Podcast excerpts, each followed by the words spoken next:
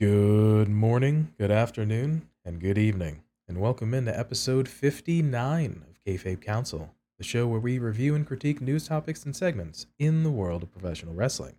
My name is Pretty Tony, and alongside me, as always, is the good brother TF Joker. Joker, what's crack, man? What's going on? Oh, you know, not much, PT. It's the end of the week. It's the start of the week, whatever way you want to look at it. And uh, I am feeling a bit drowsy because I had a big feed earlier on, and I am just, you know, having having that kind of food coma sort of vibe. You know, that sort of drowsiness that you can only get from just being still full up from a really good meal. Where I come from in the cockles of New York, we call it the itis. Uh, some people are familiar with that term, some people are not, but it's the lethargic feeling that you get when you eat a lot of food and you need a nap. I completely agree. I've been there. Luckily, I don't eat a ton or really, uh, if at all, just to hydrate before we record and then eat afterwards. It is what it is. I feel you, man. That rundown feeling. The weather, it's getting hot. Today, it's only 119 where I'm at. So it's hot, you know, sometimes you eat, you need a little bit of a nap, you need to stay rested, you need to stay hydrated, you need to make sure you're feeling comfortable. Oh yeah, it's not here, not hot here anymore. By the way, we have thunder and lightning. By the way, torrential downpours are the weather of the day. I think my mum's car and my car have both been like power washed about six times today, and I wouldn't be surprised if someone somewhere got by lightning just randomly because it just happened. That's a fair play. So over by me, we're getting crazy hot weather. Over by Joker, we're getting some crazy different thunderstorm and rain clouds. Wherever you are listening or watching, make sure you're safe. Make sure you're trying to stay cool. Make sure you're hydrated. Make sure you're taking care of yourself. It's one of those dog days of summer where sometimes the weather can't be predicted and things outside of your control a little crazy much like wrestling's been quite intriguing this week, much like the weather. So we'll get into a couple topics here. But just be good to yourself, like we say at the end of the episodes. Just make sure you're good to self. Joker, are you taking care of yourself?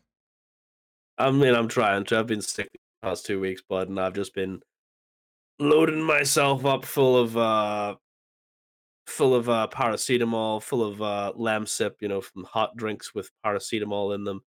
Uh, I think I'm on my second bottle of cough syrup. Uh, I'm trying. I'm trying to be good to myself, PT, but myself's not being good back. That's all we can ask for. Sometimes it agrees, sometimes it doesn't, but we'll get into taking care of ourselves, try to figure out what's going on, much like what's going on with the world of wrestling, as we'll get into with this particular episode. All right, before we kick into the show proper, we hear Kayfabe Kouncil are saddened to hear the passing of Mike Halac, known to many as Mantaur in WWE's New Generation. Our thoughts are with his family, friends, and fans at this time. All right, you can find us in video form at youtube.com slash kayfabe kouncil and in audio form wherever you get your podcast from. On this week's episode, we look at what's going on with WWE factions, AEW Blood and Guts fifth team members revealed, and AEW banned an approved move list. So, coming up first. What's going on with WWE factions? Makes me think of the Jerry Seinfeld. What's the deal? It's always these weird things with wrestling. It's part sport, part soap opera, if you will. But WWE in particular, because we have a long track record, a long history of uh, of shows to go off of, is very particular when it comes to factions and to a certain degree tag teams. So, of note, while I was researching for last week's episode where we highlighted the Judgment Day, I was noticed how WWE's positioned them and their storyline very strong, as we mentioned. Uh, but I became conscious of the odd booking, or shall I say, pseudo typical WWE behavior of how they handle WWE faction warfare, if you will, odd to the Shout outs to the 90s era, Attitude Era. Uh, but for more information on the Judgment Day, feel free to reference last week's episode, episode 58, where we looked at tension between Finn Balor and Mr. Money in the Bank Damian Priest, as both men are targeting Seth Rollins and the WWE World Heavyweight Championship. But this past week on Monday Night Raw, Finn and Damian seemed to sort things out as they ended up winning the six man tag match against Seth, Kevin Owens, and Sami Zayn. On the same show, after Imperium took the loss against the returning Drew McIntyre and Matt Riddle, Gunther seemed to chastise Giovanni Vinci, who took the Claymore and the pin from Drew. So, Joker, I thought WWE surely are not going to yet again tease faction tension immediately following the Finn walking out on Rhea and Dominic angle. Surely they wouldn't repeat the same storyline on the same show with another faction in the next segment. Surely. Well, PT, this is where you'd be wrong because apparently that is exactly what bloomin' happened. I've no idea who thinks that this is a good idea. Well, actually, I have a very good idea who, who thinks this is a good idea. And that person is so out of touch.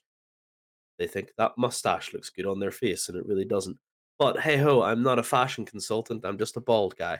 Anyway, the Judgment Day getting back together, or sorry, healing the wounds, let's say, you know, sort of maybe uh, all paths were uh, were trod.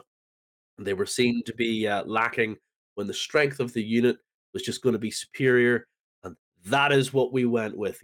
Good job, mustachioed idiot. But now we're rehashing an old uh, tension before Giovanni Vinci even came back onto the main roster with Imperium now sort of showing struggles. Like, I don't know what it is, but no man is an island, PT. You have to have a little bit of friendship or a buddy system, if you will. So, why is it that we have to have single stars being loners? Why can't we use the New Day as a shining beacon of what a faction means to WWE? We have three singles stars who have achieved great accolades, and we have a Freebird esque style tag team that have achieved equally great accolades inside, outside, in and around the ring and the business, as well as other sports.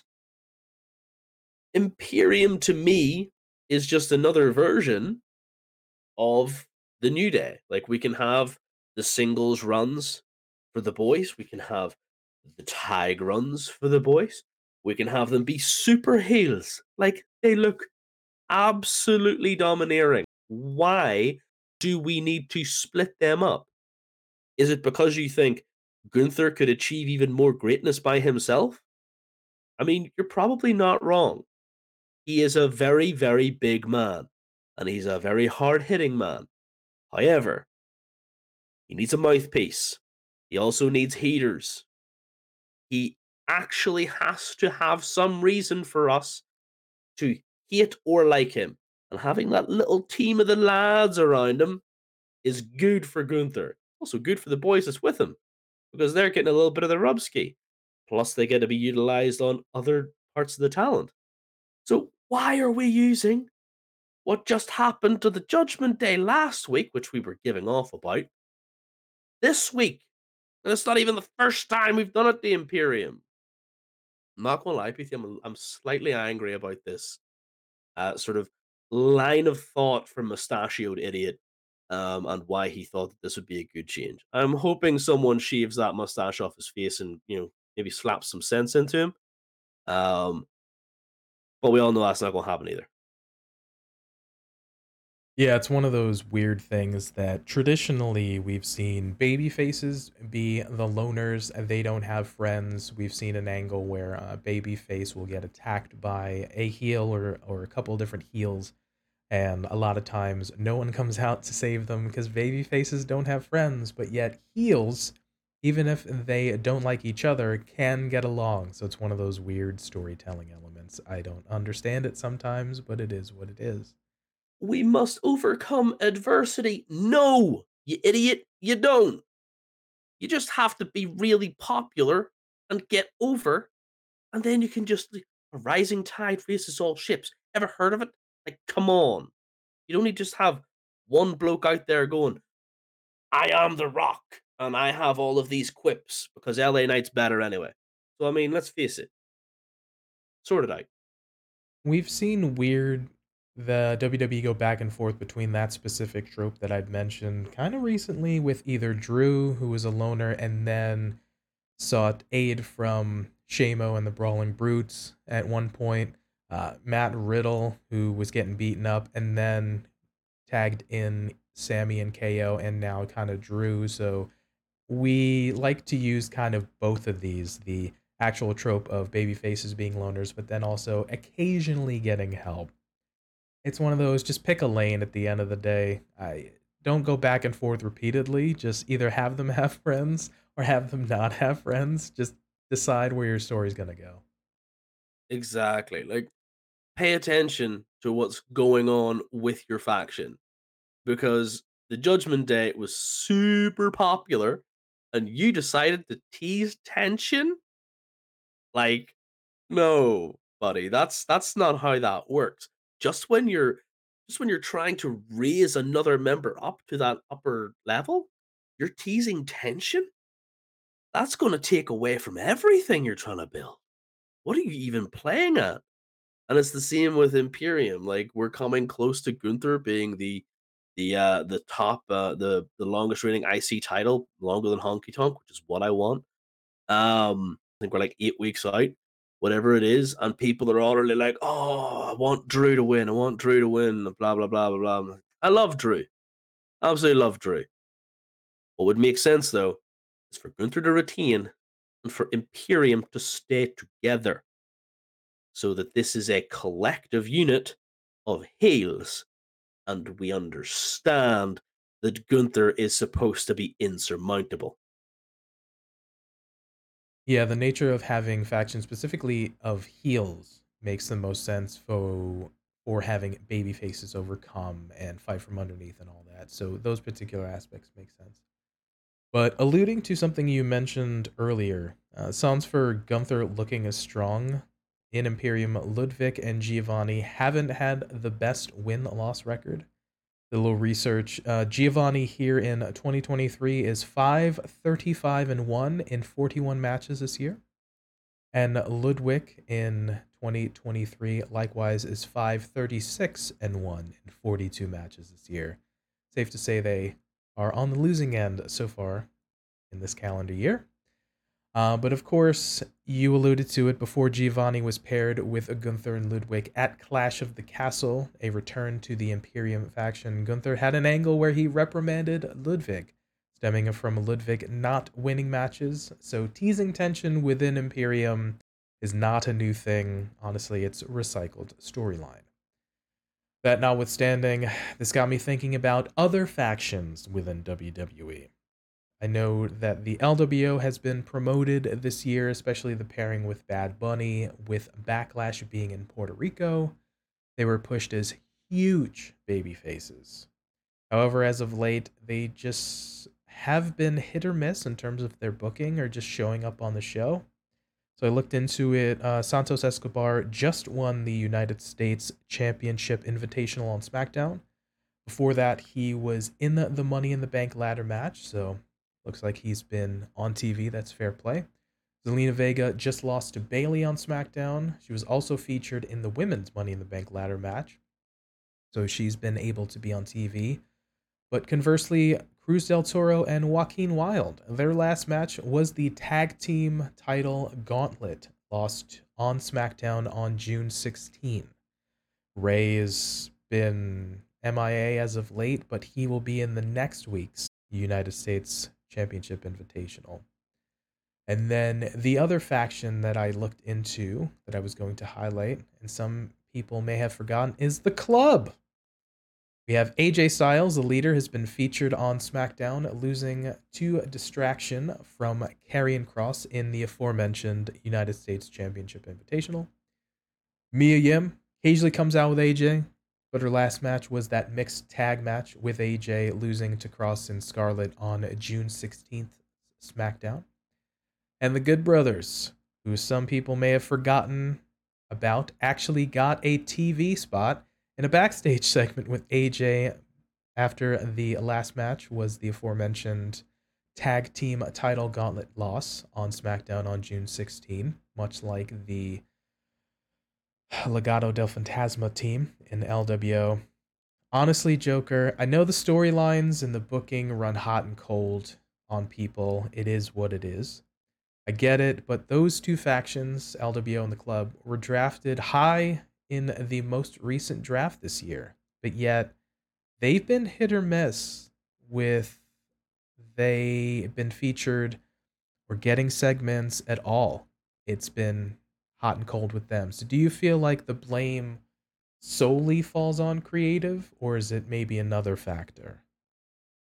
Um, there's a couple. There's two factors. One is 100. percent uh, In fact, no, it's really only one. Uh, it is creative. 100. percent It's creative. It's always going to be creative, and um, it's the lovely trope that we had of uniting the titles.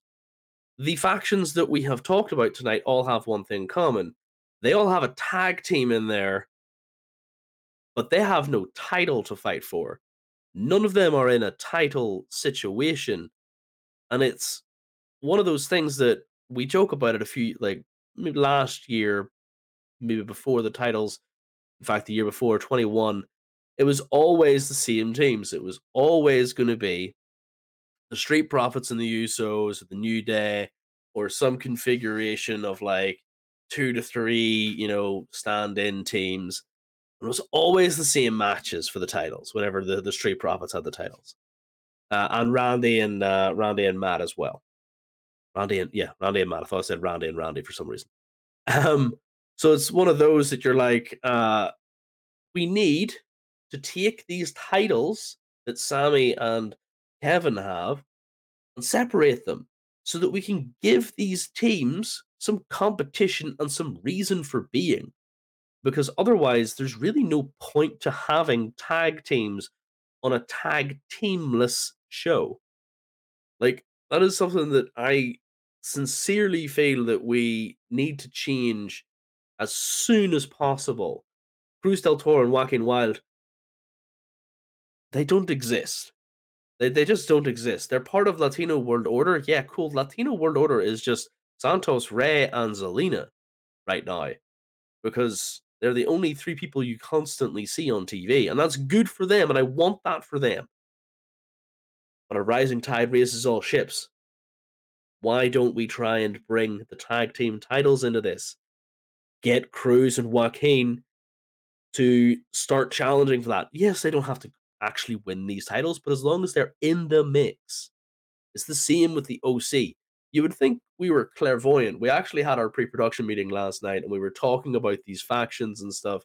We're like, okay, PT came up with the idea of the factions, and then we're you know the mentioned the club, etc., etc. And then I was watching uh SmackDown this morning. and I was like, we're talking about these guys tonight. Like, I can't believe this is actually on my screen right now. They're listening in.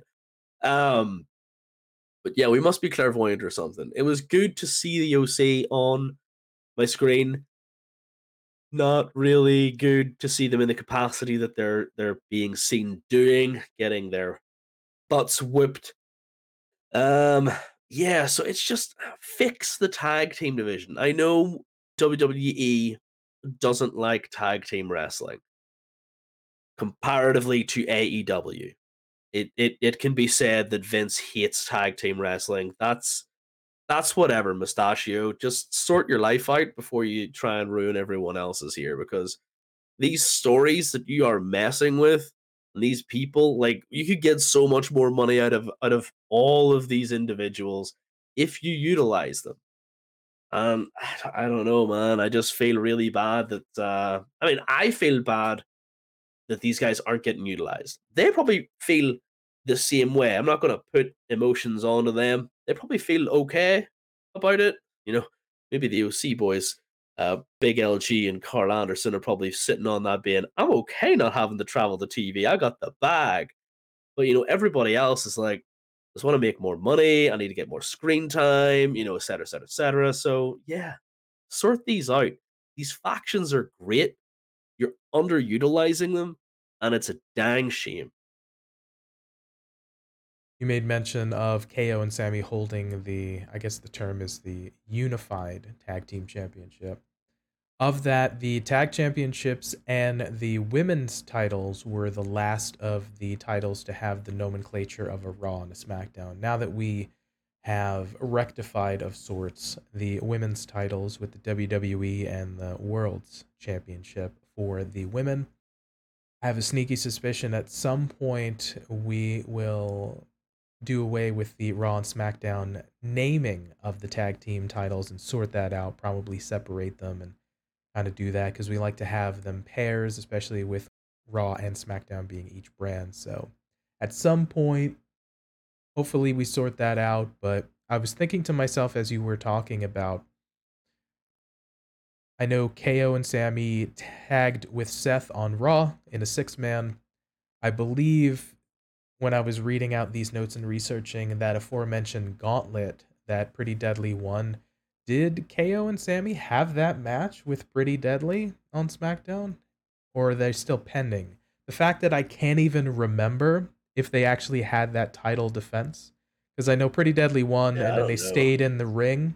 And Sami and KO are like, what are you still doing out in the ring after a commercial break or whatever? So it's like, I yeah, it's honestly crazy. have no idea, dude. I, I like you're asking that, and I'm like, actually, I don't. You'd think that a title defense would be something that they would have kind of said about, but I know it was Sami's birthday the other day, so probably time off or whatever. But yeah, it's, it's been a few weeks since I've seen them on SmackDown. Anyway, Yeah. On Money in the Bank, they were up in the stands. And then I believe on the day before, they may have had that tag team match with Pretty Deadly. I'd have to go back and research. Mm. Let us know down in the comments uh, if they actually did.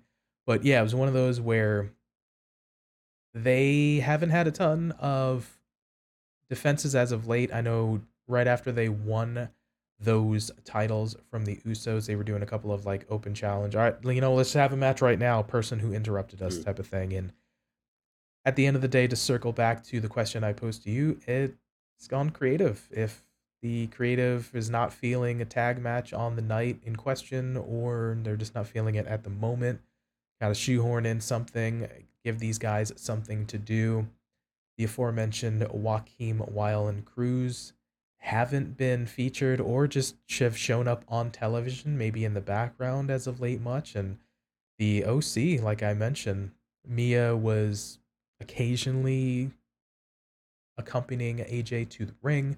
Good brothers. They showed up backstage on SmackDown. Before that, they had a random appearance backstage with AJ, I want to say two or three weeks back, and then in that aforementioned gauntlet. So it is what it is. It's a tough beat. It's probably on creative. There's not much you can do as the independent contractor in that situation to to try to ruffle the feathers like hey we want to do something we need. I'm sure everybody wants to have some television time get in matches get in title hunts of course.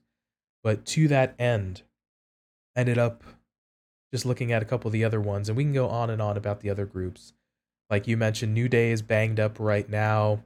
The way is mia the brawling brutes just kind of exist Damage Control are trying to make it work with Dakota Kai out and IYO teasing a face turn. Hit Row is relegated to dark segments. The Bloodline are separate from everything. They're always being featured. It is what it is. But do you think it's going to take uh, some time, or for these groups, Joker? What do you think it's going to take for them to get TV time, for storylines, for matches? Is it possible injuries to someone else, like a Mustafa Ali Kofi Kingston situation? Do you think maybe it's more TV time, having too much talent? What maybe do you think is an overlying issue? it's going to be a, a sort of issue. People people aren't going to like what I'm going to say. It's the bloodline not existing anymore. The bloodline not taking over everything to do with SmackDown will get all of these SmackDown factions and individuals more time on the TV because we're giving so much time to building something with Roman Reigns without Roman Reigns being there means that we're having to take time away from everything else. Like anytime a segment with Roman runs long, it's everybody else suffers for it. So it's it is honestly the bloodline no longer existing in its current form is the real boon to everyone else having uh to having their moment in the sun. Like they are the only thing that can actually help everybody else and at the minute they're hurting everyone and, and specifically is roman hurting everyone because we're trying to maintain his relevance without him being there by having these dramatic segments with Jey uh, which are good don't get me wrong but we don't need to run 10 15 minutes long with him every blooming week rehashing the same thing just to have a brawl, uh, you know, happen. And it's like, you know, guys, I'm kind of, I'm kind of done with the meandering. Can you kind of pick up the pace and get into at least a trot? So yeah, it, it, that that would be my main thing. You get rid of that one big blight um, against this division. Uh, this I say division, I say this this group uh, thing that we have, the factions, as it were um, then I reckon there'd be more room for people to breathe. The, the the tide could rise, these ships could rise, and and we could have more success for these these individuals, and we would see less of the um, Juso. It's an interesting note. I look back at the previous SmackDown where that blood bloodline opening segment ran 30 plus minutes. So, and by consequence, other folks time in matches or segments, I'm sure, had to either be trimmed or cut entirely. So it's not a out of the realm of possibility. It's a fact that Bloodline gets a lot of TV time. It's just is what it is. So maybe it's something of if that was scaled back a little bit, the reassessing or reformulating of TV time to other segments and other people could be a fix. I know that WWE is hot on Bloodline, of course. They get a lot of TV time. I'm sure the merch sales is up there, probably within the top 10. They are, I'm sure folks are interested in their TV segments. It is what it is. But yeah, maybe if that cools off and they decide to curtail that a little bit, maybe there's more opportunity time for other folks. Who knows?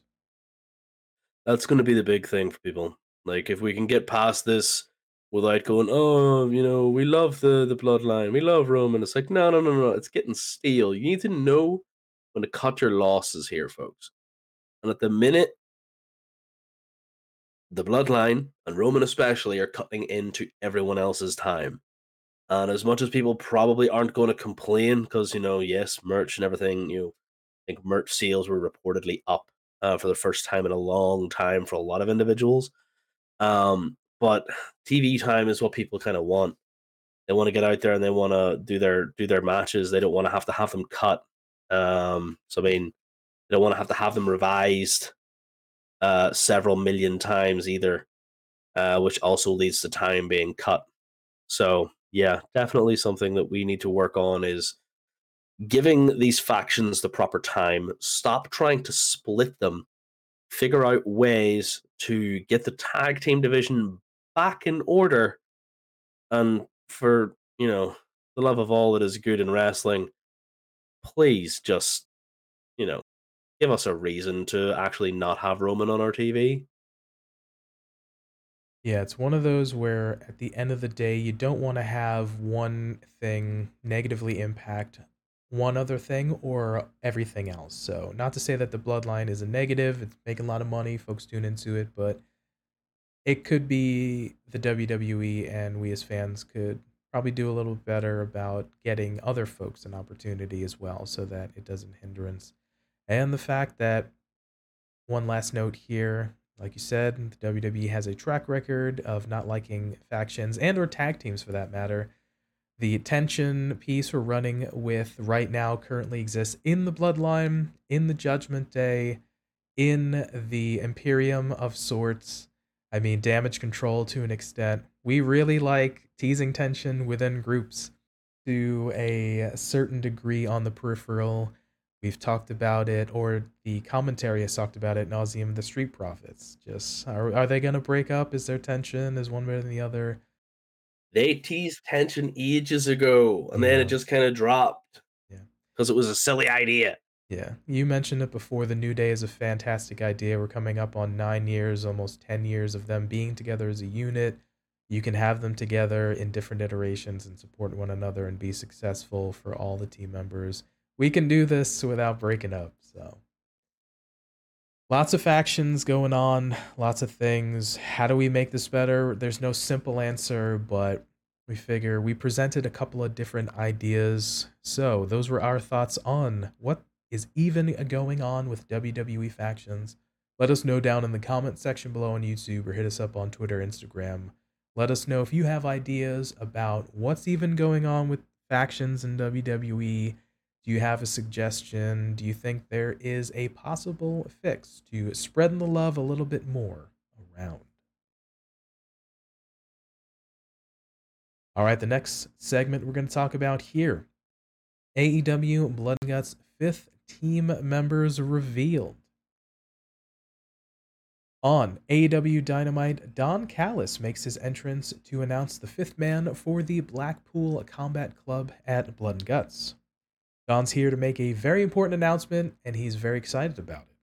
Don's so excited because the fifth member, along with the rest of the BCC, is going to slaughter the Elite and Kenny Omega, and may God guide their hand. No one is more deserving of this abuse than Kenny, who is an ingrate, a coward, and a punk. Enter Kenny Omega. Jon Moxley and Konosuke Takeshita get between Omega and Callis. When suddenly Pac cuts Omega off with a chair. They beat Omega down in the ring, and Pac gets on the mic and says Kenny has no idea how long he's been waiting for this since Kenny shattered his nose and Pac is the fifth man, and Omega will pay his price. Mox and Takeshita collar Kenny with a chair. Pac goes up top. Jon asks for last words, and Omega says they still have a fifth man too. Lights go down. We get a video package. Kota Ibushi is coming to Blood and Guts. The Golden Lovers stand reunited. Suddenly, the Young Bucks save Omega and clear the ring. Hangman Adam Page says Wednesday they'll finish this once and for all. And he says they're done, never out. And they're going to show the BCC it's about heart, passion, soul, friendship, and love. Consumed by rage, they'll never prosper. Next week, they'll find out the hard way that a little barbed wire is nothing compared to what they'll do. And when they're down and out, that's when Kenny'll come for Don Callis. Joker, we have the completed teams. Pac will join the BCC, the Blackpool Combat Club's team. Kota Ibushi will join the Elite for Blood and Guts. I gotta say, to be honest, not bad choices. Much more satisfied with these choices than the previous choices, which I did end up giving out about obviously with the elite, um, we had Eddie Kingston and uh, Tomohiro Ishii last time because Kenny was in a match. Fair enough, he couldn't make it, but you know Kenny Omega and Kota Ibushi were always meant to be in the five man. If we weren't going to have this iteration of the elite in this match, what are we even doing? You know what I mean? What is the point? Like it just to me it it reeked of AEW's typical stance of we need to keep momentum going and instead of bringing in other talent and pushing them and getting other stuff done while this is on the side. We're going to just kind of give you 50% of what the final product is going to be. Because I'm pretty sure about a month or so ago, we talked about this, uh, about this match being in Blood and Guts. And I was kind of hoping it would it in Blood and Guts and be it all in. You know, I'm not getting that. Okay, whatever. But I'm super happy with the choice of Pac because it's been a long time. It's been since January since this man has been back, since this man has been uh, uh, in this AEW ring, out with uh, broken nose or whatever the heck it was, I think from Kenny. And it's just one of those things that you look at him and you go, I I love this guy. He's just such a bastard. And he's so good. He's so good at what he does. I love the former Neville, the now Pac. He's he's just a character that you look at and you go, he's so talented, he's aggressive, he fits the um the mold of the BCC uh, are are sort of projecting out into the world here, and he has he has beef with Kenny Omega. Like, okay, cool. I mean, I just like him because he's Pac. You know, I prefer I prefer that as opposed to you know oh, everybody's gonna be like, oh yeah, but you know, Joker, you hated the fact that Eddie Kingston was only there because you wanted to fight Claudio. I was like, yeah, but Eddie Kingston wanted to fight everybody. Pac literally only wants to fight Kenny, so you know, do with that what you will. Tomohiro Ishii was just there to fill out the numbers too. So come on, come at me for that one too. Is going to be one of these elements that will have an amazing uh, segment with Kota. He'll have an amazing segment with Kenny. He'll have an amazing segment with Hangman, and he will crush the Bucks. Like there's going to be so much animosity between Pac and the Elite as a whole that it's going to be fantastic to watch. And um, you know, back to Kota, like I, I was lying in bed trying to get up so I could start the day, and I was looking at Twitter, and I was kind of dodging all of the AEW comments, and I kind of yawned and just kind of didn't swipe at all, and looked at my phone and saw Kota Ibushi. I was like, oh, oh. so I was I was a wee bit annoyed that I spoiled it for myself. Um, but I was also happy that uh, you know I I wanted Kota to be part of this for months now and uh, I'm super happy that he is.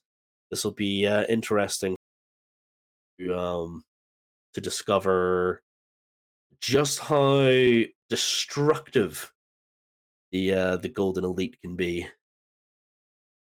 Yeah, it was nice that they kept it a surprise in terms of what the team members were and ended up being, as well as the pops that both guys got, Pac and Kota, without advertising. They just showed up or were announced and were like, ooh, and the crowd went wild, at least the live crowd. And a lot of folks seem to have liked the picks. So I'll agree. Really, really great choices. I think it's going to elevate uh, the match itself. In terms of Pac, I think with the rivalry between the Elite and the BCC going back some months now, and with all the other competitive uh, and combative elements with Hangman and Mox, with Kenny and Don, Kenny and Pac. All these little subtle plots, like you had mentioned, are going to make for interesting pairings in the eponymous match upcoming next week, or this week rather, upon release of this episode. Uh, we've gotten an indication of what's upcoming, because this is the third iteration of the Blood Guts the double ring steel cage enclosed gauntlet style match. This is AEW's take on War Games. In 2021, we saw the Pinnacle prevail over the Inner Circle as MJF was threatening to throw Chris Jericho off the top of the cage. Sammy Guevara surrendered for his team to ensure Jericho's safety. However, the dastardly heel that MJF is pushed Jericho off the cage anyway. Oh no. Yeah. Last year, 2022 saw Eddie Kingston, Santana, and Ortiz, along with the BCC, defeat the Jericho Appreciation Society, where Daddy Magic, Matt Menard, submitted to Claudio Castagnoli's sharpshooter on the top of the cage before Chris Jericho could submit to Eddie Kingston's Stretch Plum. With the previous matches to go off of, stories we have, the tension between all these guys, are you looking forward to this match, plain and simple? Yeah. It's going to be the only reason I'm going to tune in the Dynamite, if I'm perfectly honest. Um, AEW have done a not so great job with the Owen this year. I'm not interested at all. Um, I am not really interested in an awful lot of the stories. I feel like they're doing the same deal that WWE is doing with the uh, Bloodline. They're stretching storylines out that don't need to be stretched out. Uh, the stories are taking far too long. Um, I know they're trying to build anticipation, but you don't need to build anticipation for Hook versus Jungle Boy. You just need to let Hook beat the tar out of Jungle Boy. It's that simple. It's not something that needs dramatized. You can get a lot of matches out of that. You don't need two weeks of Jungle Boy going, I'm going to Hawaii. And you're like, okay, cool. I mean, I know he's going for his, because it's his girlfriend's birthday or something, but like, I still don't care. That story needed to be told this week or last week. It's just some silly stuff like that there. Um good to see we had Athena and Willow uh main eventing Rampage, uh, which I really enjoyed. Uh big fan of Willow, big fan of Athena. Uh ladies killed it. Uh, love to see that happening more often.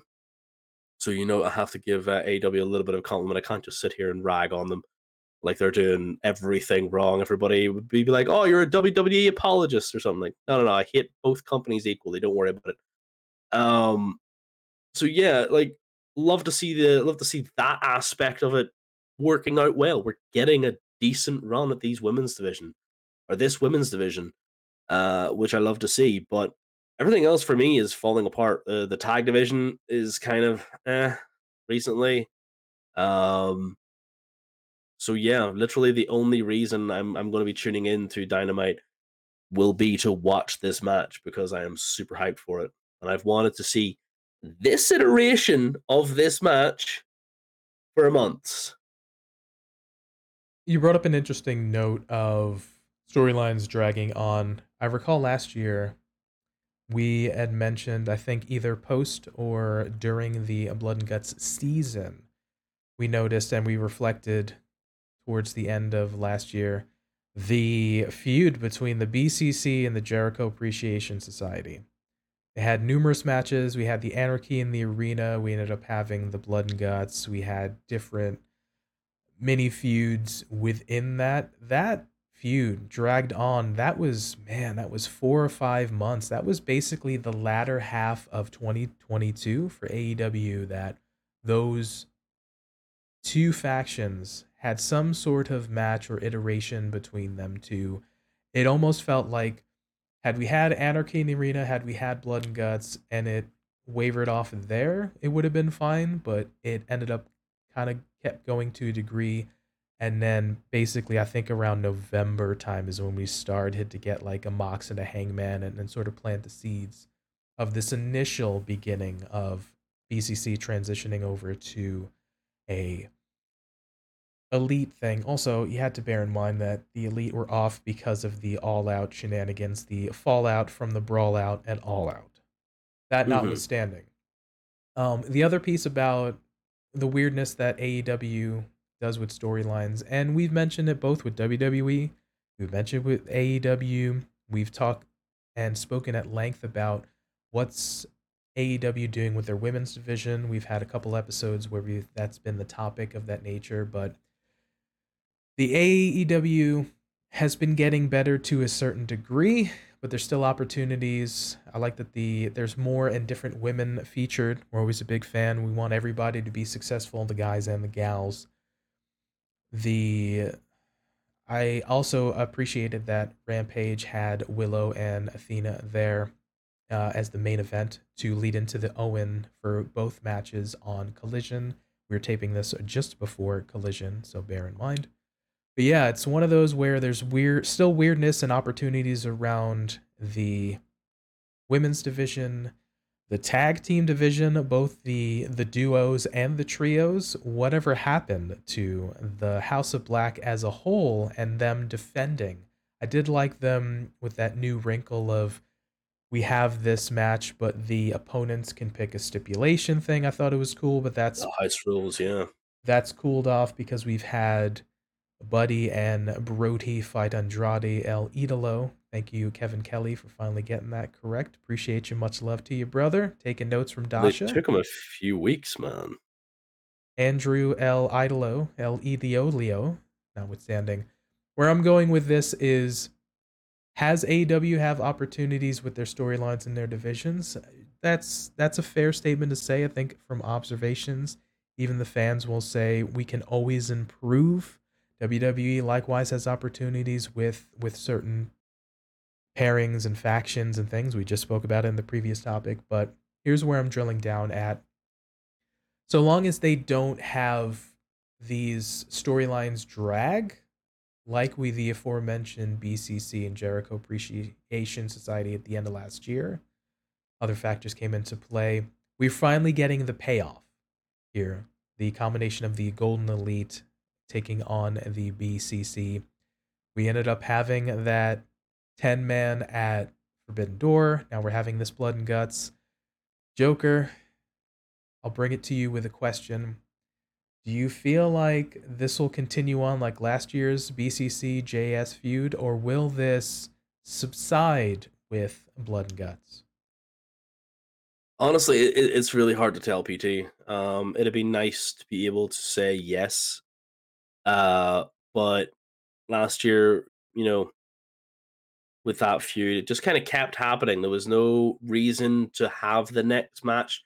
They just had the next match because the boys decided they wanted another match. Um, with this one, it's a big stipulation match. We're bringing in one one person who hasn't been in the ring, been seen in the the main spotlight ring in four years, and Pac and you know where it's a big thing so like logic would dictate that this is the blow off um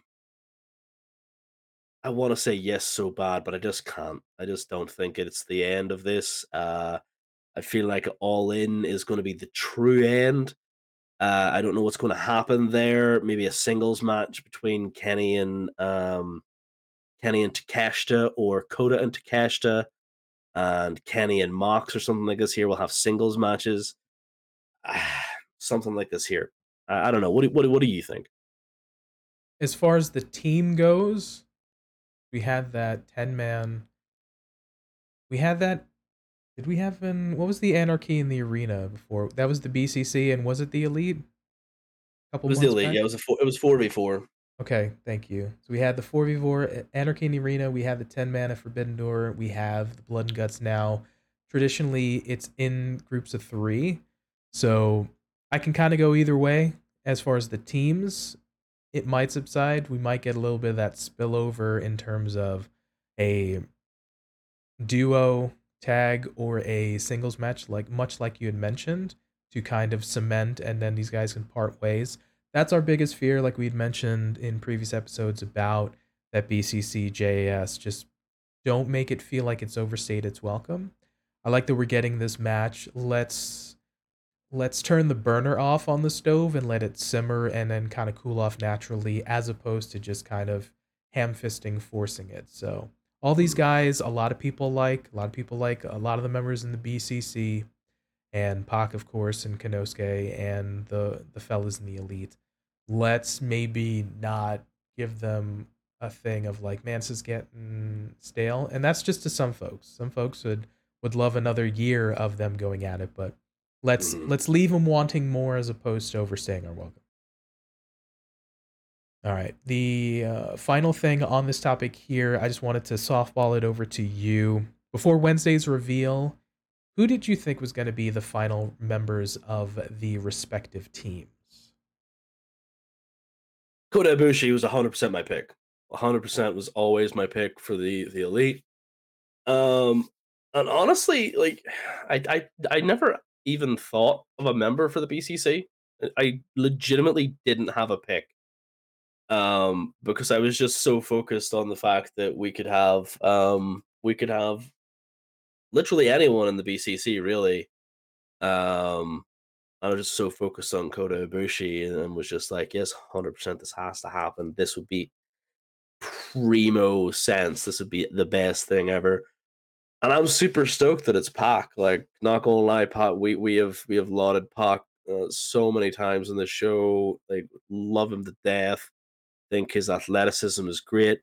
The skills in the mic are fantastic. His ability to sell are second to none. That man is going to show you how to sell. He's going to put a master class on of how to sell. Watch him. He's going to kill it. But uh, yeah, who, who who did you think it was uh, was going to be then for uh, for these two teams?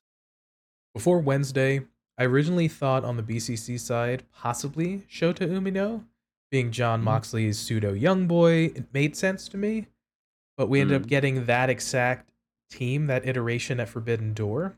So outside of Mox, Shota didn't really have a connection to any of the opposing combatants. So I know Shota is targeting Okada at the moment. So okay, fair play. So since we got that exact team, three lads into BCC, Shota and Konosuke at Forbidden Door, I was like, okay, maybe we want to change that up. So I ended up like looking at the men's roster and I thought who could work. No one seemed to fit with the BCC and or possibly feud with an elite member. So at the end of the day, I was glad it was Pac because he gave a quick promo. He made it make sense. He he wants to go after Kenny, avenge the injury, the loss of the trios titles, the whole nine. That made so much sense when it was Pac. I was like, oh, light bulb, bing, really great choice. And for the elite, I was always much like yourself going with Kota Ibushi. They alluded to it heavily, I think two or three, maybe a month or so back, when Hangman was just saying, "Yeah, Kenny's out of the country, but he's not in Canada." I was like, "All right, Mm. it, ha- it has to be, it has to be Kota." So, um, but much like yourself, either way, I'm good with the choices, and I'm looking forward to the match. And this is just going to be a beautiful disaster. Yeah, I'm looking forward to it. That's all I really I can say. Can't wait to see the pop for these boys whenever they come out. All right. So those were our thoughts on the AEW Blood and Guts fifth team members revealed as Pac and Kota Ibushi. Let us know down in the comment section below on YouTube or hit us up on Twitter, Instagram, and let us know what your thoughts were on Kota and Pac being announced, the Blood and Guts match upcoming. Who you think's going to win? Feel free to let us know. All right, and the last topic we're going to cover here on today's show the AEW banned approved move list.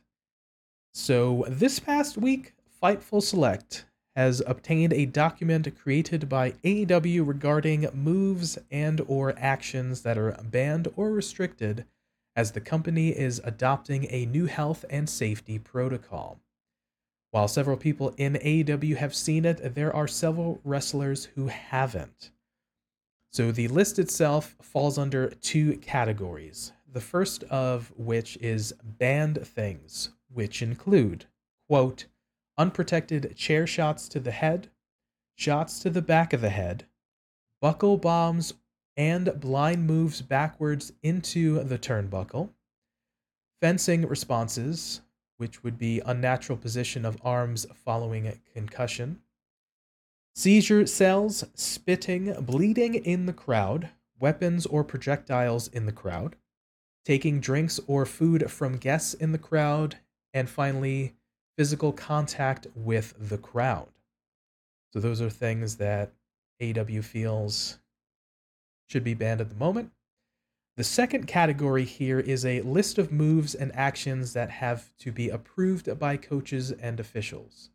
Of note, there are, quote, spots and bumps on the ring apron and outside, table, ladder, chairs, spots in and out of the ring, only allowed with padding, any elevated spots outside of the barricade, dives and ladder spots on stage, around the arena, and other places outside the ring all pile driver tombstone variations, including sit down drivers, inverted poison, hurricanrana, and vertebreakers. High risk dives or top rope moves, including 450, 630s, double moonsaults, shooting star presses, etc. Intentional bleeding of any sort, not just blading. Throwing people into, through, or over ring steps, commentary table, bell table, or guardrail slash barricades. Chairs, pipes, kendo sticks, hammers, ring bell, bat, chains, title belts, etc. To elevate a little bit, thumbtacks, skewers, barbed wire, and other sharp puncturing objects, aerosol sprays or liquids.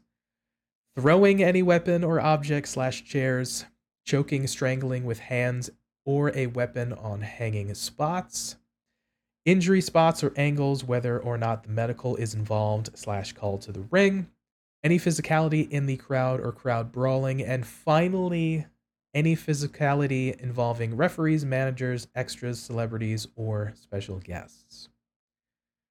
Quite a bit of the list there. So, Joker, it's a lot to take in.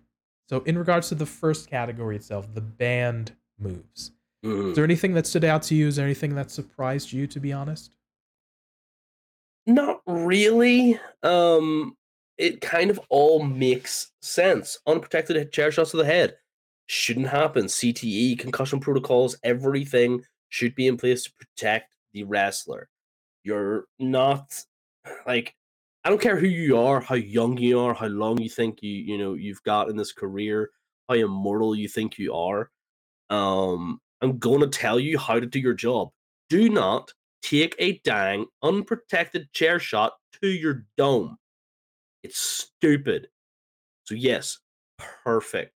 Strikes to the back of the head. I'm a little bit surprised by this. Some people, like you know, Will Ospreay, have the the move the hidden blade. Kind of appears to look like it's uh strike to the back of the head. Any knee shots like the V trigger and stuff, obviously to the front, but there are knees to the back of the head. Um, I'm a wee bit surprised because that does cover some people's move set in a little, in a sense.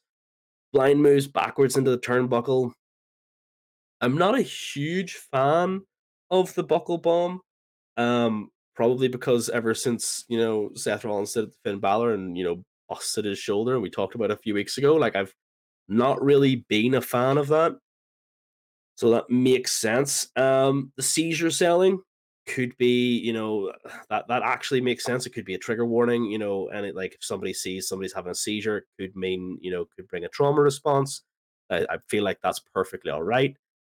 Um, and physical contact in the crowd, like you don't want this giant athlete coming over the guardrail and smacking you in the face. Like, imagine you and your kids are in the front row, and you know Kenny Omega lands on your eight-year-old. You're like, well, I guess I'll just have to make another one, like because that one is is now completely crushed under Kenny Omega. So it's one of those things that these banned moves and banned things make sense. One of the ones that was funny to me, uh, but after a, a moment of uh, sort of reflection, it made so much sense that I wasn't even thinking about it. Was the taking food and drinks from fans? It was so alien to me whenever I started watching AW that wrestlers were doing this. They were taking food, they were taking drinks from the fans and drinking them. um, You know, like Hangman and the Beers, or it was uh, I think it was Matt. I think it was Nick actually uh, took like he was asking for a diet Pepsi. He's like, it's like, do you want to like somebody said, do you want a drink? And he goes, is that diet? Like you could see him mouthing it. Um, so it was one of those things, and I was like, this is nuts. Like, yo, why are they doing this? This, this, this, like somebody could have spat in that. It could be drugged. Like, I'm not saying it is, but like my immediate thought was like some people could be absolute evil people and do this sort of thing. So I'm actually really, really happy that that thing is now banned. I, I think that one makes sense. Yes, it's crowd interaction. It's something that AEW was built on. This isn't the indies. AEW is trying to be a legitimate promotion. Let's try and treat it like a legitimate promotion. We're not trying to use the fans as stagehands. That's a fair play. I think those are honest and well thought out responses. As I'm looking, as I read it and have time to digest the banned move list, I'm agreeing with a lot of your points. The the shots to the head, like with chairs or, and other stuff, makes sense. We, I mean, we've had in the past like 10 or 15 years, we've had so many wrestlers pass away from just damage that their body has taken and just you've seen them just it takes its toll and shots to the head. We're knowing more now like you spoke to it about ct and all this other stuff like these guys have just taken a beating and we know now more so that it, it takes its toll and there used to be a line on commentary you know he got his brains scrambled and it's like oh man like it, you know, it was a line on commentary at the time, but like you, you think and sort of look at, at your 2023 mindset and you're like, man, that's just, it's not good all around. You know, shots mm. to the head, the, the, the notion of like uh, the, the blind moves backwards. I think it's come down to, it's a kind of a safety thing where guys are, are it's a buckle bomb. It's those like poison rana. The the match with Nick Wayne and Swerve Strickland, where he ended up doing the poison rana off the second rope, Bret's rope, and you know they've Nick Wayne and, and Swerve Strickland have wrestled a couple times, and this was the third match that happened uh, this past week. But it was one of those where Shane Swerve Strickland itself, he he ended up you know landing relatively after he came up after the move. He seemed to be relatively okay. Ended up winning that match, but it was one of those where man, those look like nasty bumps, and those you land high on your shoulders, and you and you have you know your your head and your neck and your arms to help sort of situate yourself, but those are rough landings, man, where you want to mitigate. You know, we the Rite of Forbidden Door, the Tiger Driver 91, everyone exploded about that move that Ospreay hit on Kenny. So things like that, I'm understanding and I'm getting it, right? Things mm. like you you brought up a really good point, the seizure cell. Folks, I had my you know before I moved out uh, of New York City, I was in a band and my drummer suffered from seizures, and it's crazy and it's it's a frightening thing, and you don't know what to do you're not prepared, and it's one of the scariest things ever. Um, so I completely understand the uh, the notion of the the spitting uh, was another thing that, in retrospect, now after you had mentioned your thoughts, that we're still living in an age of the global pandemic. It's still a thing that's happening and going around. People are still getting sick from that particular infection. So it's something we're going to have to deal with going forward. I kind of get it. Uh, the and then the last sort of portion about the crowd interactions, the not taking drinks or food from the guests and the physical contact with the crowd. Until you brought up about the, you know, sharing of drinks and stuff, I instantly thought of the ongoing global pandemic.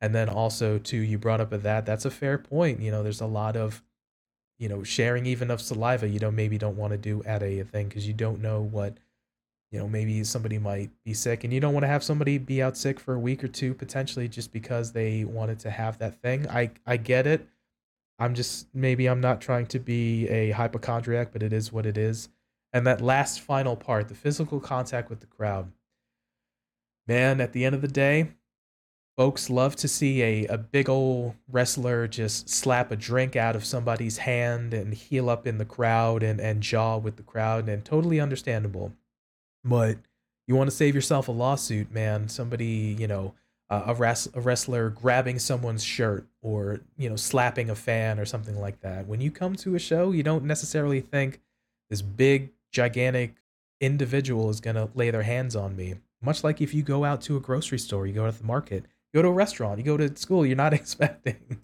you know, even if it's, you know, you antagonize, you kind of don't want to have that. So I can see themselves trying to save themselves from a little bit of a, little bit of a lawsuit ski, brother. But yeah. uh, to wind down my point, they want to play it a little bit safe to varying degrees for the wrestlers' healths and both for their for their show and for their company. I can understand why they want to cool off on these things.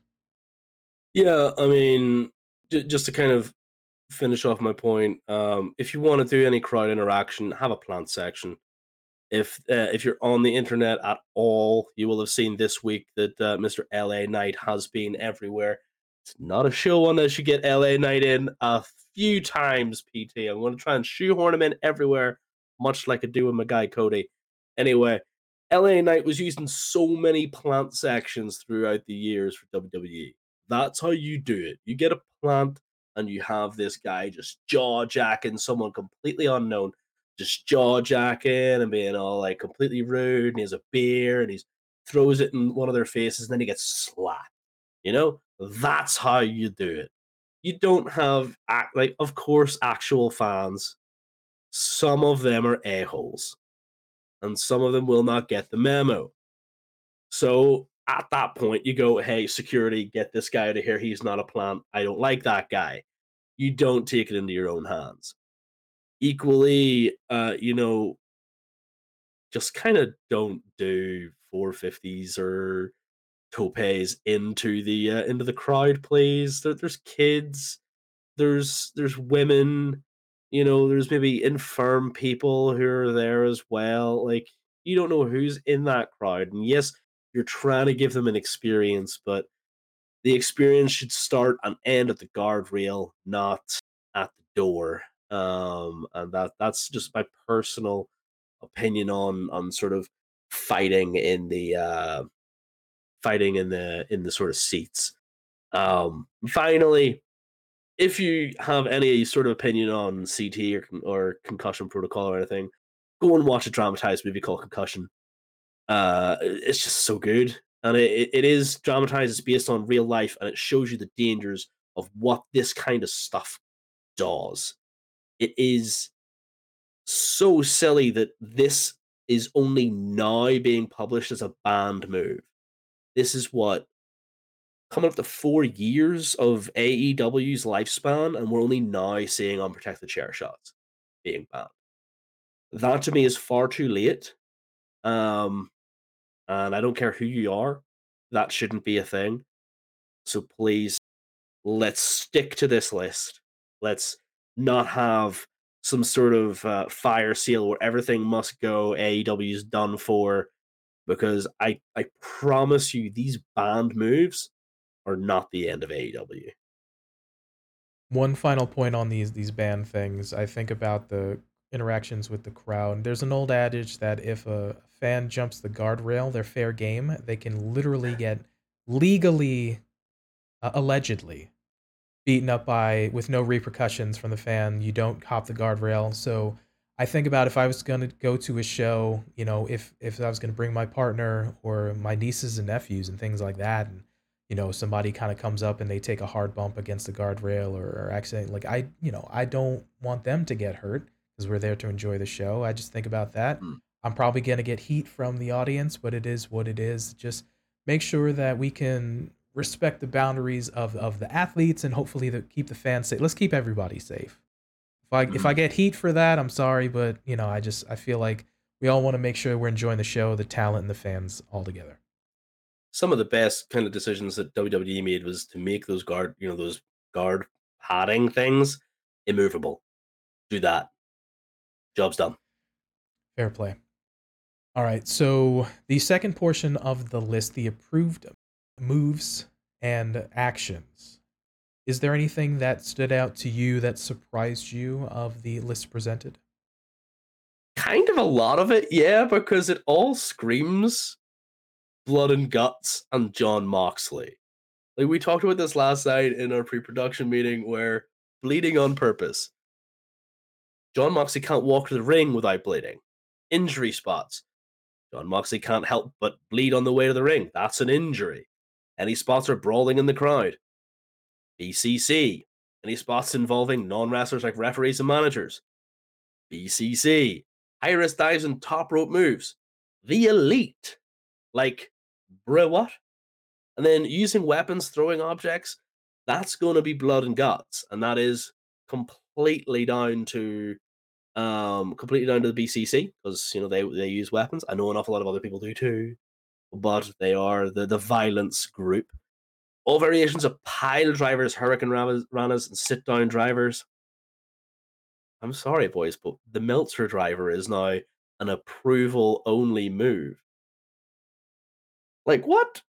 like, you know, poison ranas. I mean, I'm, I'm so, I'm kind of split on poison ranas um, and hurricanranas and pile drivers. I'm split on them Part of me is happy that there's sort of a restriction on them. Part of me is sad because I like seeing the resurgence of them. They are an awesome move to behold when done well. And then you see the Tiger Driver 91 and the response that it got from people who didn't look at it and go, he landed high on his on his shoulder, on his neck. Um, and even even Kenny himself came out and said stuff about you know defending the the use of the move. I'm not going to argue with the guy who took the move. If he knows how to take it safe, and that's the first time Tiger Driver 91's been seen in how many years? Like A stupid time. amount of years. Yeah. So these guys knew how to do this move. They know how to do it. Don't break out a, a 91 at your local indie show because you don't know how to do it. Um, any spot with TLC, those those should be big showstopper unit moments. So yeah, they definitely should be approval only. And bumps on the ring apron or outside the ring. Um, there was a match a while ago. I think it was, I think it was Roosh. I can't remember actually who it was. I'm just to make up. If I say a name, I'm just to make it up. But somebody took a really gnarly bump on the hardest part of the ring, on the, ring apron. Um, and it looked so bad. And they actually took a minute to get up from it. So, harkening onto the injury spot, the possibility of seizure, et cetera, et cetera, et cetera. So, yeah, limiting those is probably a good idea. And let's not forget, we have people like uh, Paige, now, you know, Saraya, and we have Bryan Danielson, and we have uh, oh, Ricky Starks, all with neck injuries. Like, we have to preserve these people. They have to have careers, they have families. Please use these sparingly. Um, I'm happy with the, this list. I'm confused by the timing of the list. Right, right before Blood and Guts, because, like I said, BCC and Elite, a lot of this is going to have to be approved. And I don't mean like, will it be approved? Jon Moxley demands most of this list be approved. Um, so I mean, yeah, it, it's unsurprising, I suppose. Um, but uh, but not a shock. Fair play. To reiterate my earlier point, you know, it seems AEW having some guidelines for the health and safety of the the talent. I always just think is a great thing. You know, it's demanding sport. People get hurt. People have taken huge bumps and walked away. Fine. Some people have taken seemingly innocuous bumps and have gotten seriously injured. Uh, but it seems the obvious things that we're moving away from, you know, shots to the head make sense. I'm on board with it. It's but the exciting moves at the end of the day, they're still going to be there. You know, the approved list that we you just mentioned, right?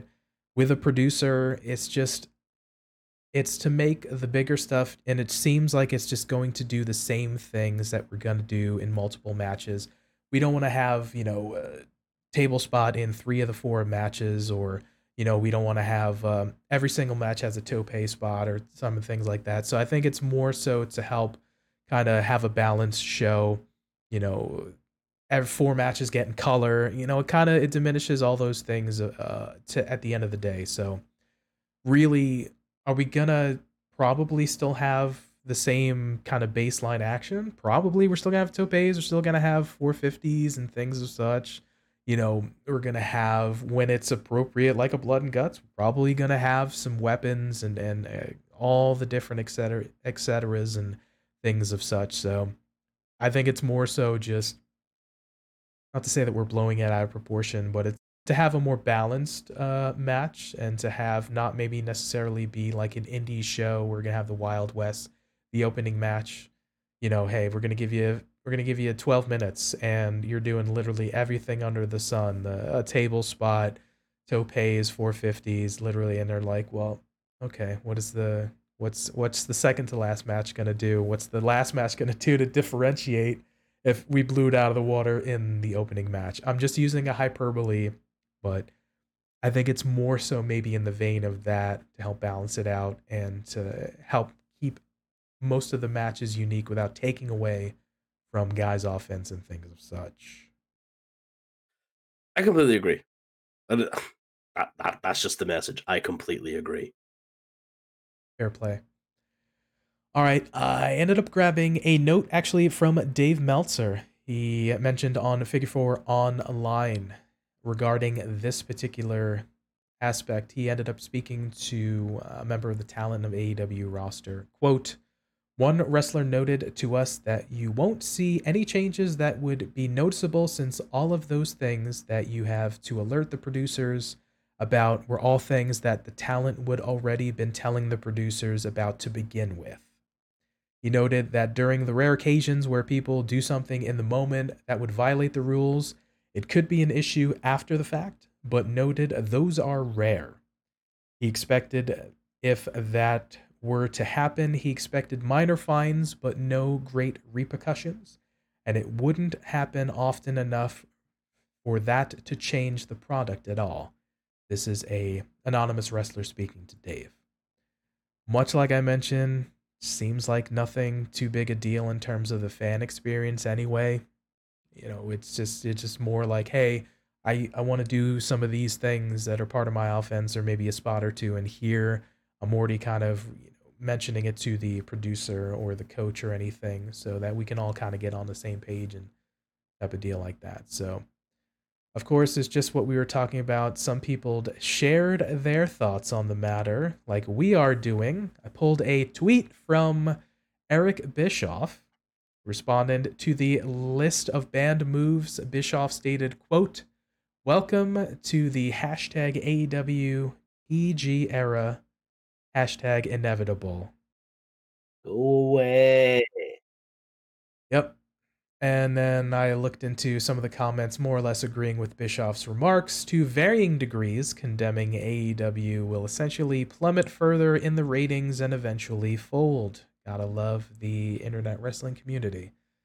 Joker, you've seen the list of banned moves and approved list. You've had some time to absorb it. Is this AEW going PG? This is AEW protecting their workers catch a bloody grip, you ingrates. Everybody's sitting here complaining. Oh, we, you know, we didn't have this person for very long. It's like, I want to see this person back in the ring on, you know, this, that, and the other. Stone cold, you know, no broken neck, and he didn't have blah, blah, blah, blah. And the set, I'm just like, okay. But the main thing you're talking about is the fact that they have to get permission to bleed okay, they're still allowed to bleed. It just has to make sense. They're still allowed to do injury spots. It just has to be approved. Choking, high risk dives. These things can all be done as long as they're approved. The only things you're saying that makes this company PG is unprotected chair shots. I want to see someone possibly die. Go to hell. No, unprotected chair shots, smacks to the back of the head. You wouldn't run up the. There, there was there was actually a a video of a boxer who was punched in the back of the head, had a stroke and died because he was punched in the back of the head because his opponent was an absolute d bag. So no, this is not AEW going PG. This is AEW doing the right thing and protecting its workers. I love to see it. I'm praising them for it. And if Eric Bischoff wants to say, oh, I've been in the business for X amount of years and blah, blah, blah, blah, blah, and I think this is them going PG, I, I don't care, Eric. I really don't care. Because quite frankly, you left the job because you couldn't keep up with it whenever you were given it back in WWE. You even said so yourself. You weren't keeping up with the product, you had no passion for it. So why should I have to listen to your comments now? This is people protecting their workers. And it should have been done long ago. I don't disagree. The way I see it, it's two wrestling companies that offer something different WWE and AEW, right? Different presentation, different characters, different athletes, different stories. I think that's a fair thing to say. I can see a switch of some of the in the moment decision stuff like a uh, an improv thing, like the going into the crowd or slapping a fan's drink out of their hands. Totally understand that aspect of it. But at the core of what makes AEW, and in this instance, A, you know, themselves AEW, I don't see Tony Khan going on TV and saying, "We're not going to insult your intelligence with this passe stories about good guys versus bad guys." You know, I I think at the end of the day, the core is more than likely going to stay the same at the moment. That's not to say that down the line AEW management wants to go for a certain TV rating or prohibit moves or language or something else, that ultimately remains to be seen. You know, after WCW and ECW folded, a lot of the fans, you know, were disenfranchised. We complained that WWE got boring, that there wasn't anything else that resonated with people. It was very homogenous we had things like TNA Impact in the early 2000s, which some people had access to Ring of Honor. You know, other people, uh, maybe a smaller crowd, had access to New Japan. And that's great, right? At the end of the day, you want to go with what you like, much like a TVs, much like movies, much like music, with anything, any kind of media that you consume. You know, mm. with with AEW being around since 2019 and a certain section of the wrestling community enjoying a different style, the different presentation, they ended up returning to wrestling. And that's the great thing about it. You know, it's the variety, it's the spice of life. We talked about it on numerous occasions. You know, some sections of the wrestling community were so upset, they were disgusted, they were reviled, that there was something else, an alternative, if you will. But at the end of the day, and I'm probably going to get smoked in the comments. I'm probably going to get some heat online. Probably I can hear the torches and the screaming coming. Just enjoy what you enjoy. It's okay to like something and not unabashedly systematically tear down something else. You and I we're on this wrestling discussion right now. You and I don't like the exact same TV shows, films, music, movies, video games you like what you like i like what i like. We we've we've shared what we enjoy with each other and we've we've actually you know i've discovered things through your suggestion and through some of the things you've liked. Doesn't mean just because we're we don't agree 100% i i need to unabashedly tear down things that you like because i, I either have no interest or or just don't like things. That you know it's just that doesn't it's not that's not logical human behavior. So at the end of the day i'll uh, here thanks for coming to my tech talk. I'll wind down with saying at the at the end of the day just like what you like. You don't you don't need that anger in you. It's not good for your health to circle back to our original point eh, from the opening. Just like what you like it's okay to have different things out there as with everything else in the world let me just stand in front of all the bad comments and say if you agree with Eric Bischoff and think this is AEW going PG, I disagree with you and your opinion sucks. Come at me, bruh. There it is. The internet wrestling community can be a divisive place to be and be involved with.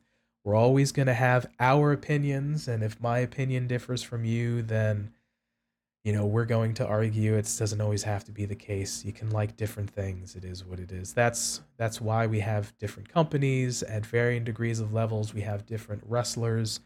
The old adage of somebody watches a clip of something this is not wrestling. Wrestling is a very vague and wide thing. We had big beefy boys slapping meat in the 80s. We had a little bit more smaller athletic guys in the 90s. The introduction of the indie slash TNA slash X Division style becoming prominent in the 2000s. The hybrid style of things coming to prominence in the 2010s. Everybody's gonna like something different. Uh, just just enjoy what you enjoy and and just go along for the ride. I I hear I hear the torches and the pitchforks coming. I'm sorry, but it is what it is. The beauty of the beauty of this kind of content, PT, is if I did catch anyone with that net, then uh, I can just ignore them in the comments because again, their opinion means nothing to me. So yeah, and just I'm gonna have to echo what you what you said. Just enjoy it. Like if you don't enjoy it, don't watch it. I don't enjoy NXT. I don't enjoy Impact. So I don't watch them. I don't sit here and rag on it. Like, there's no point. If I don't watch it, I have no opinion with which to rag on it for. So there you go. If you like it, watch it. Don't, don't. End of. Like what you like. Don't have hate in your heart, brother. Let it out. So, with that, thanks for coming to our tech talk.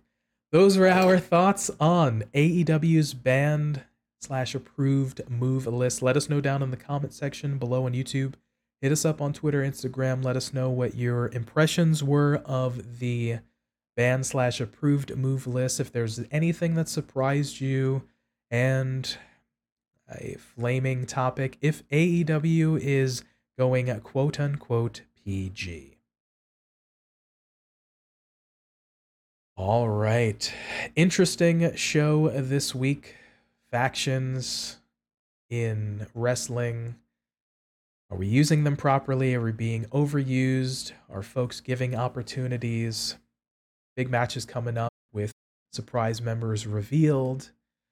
Are we going in for safety of the wrestlers? Are we just giving out about it's not my wrestling anymore? Lots of things we covered in the show.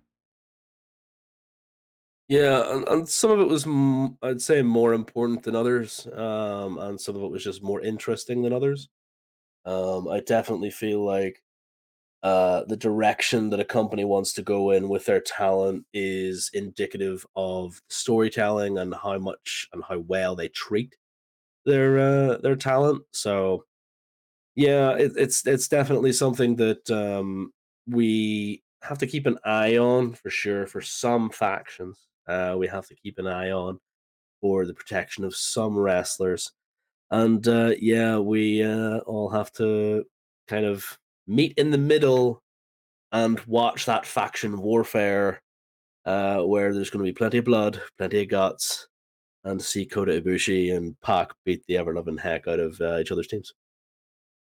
Yeah, quite the wide array of topics that we covered I think the the common thread of if there's a lot of stories to be told, we want to make sure that the wrestlers and the fans themselves are safe when executing that, that it can be entertaining, that we can have a variety within our wrestling, whether that's on a show or in a story or with a group that folks can resonate with, folks then cheer or boo to their heart's content, and at the end of the day, just enjoy that we have lots of wrestling to choose from and not maybe just one flavor of vanilla.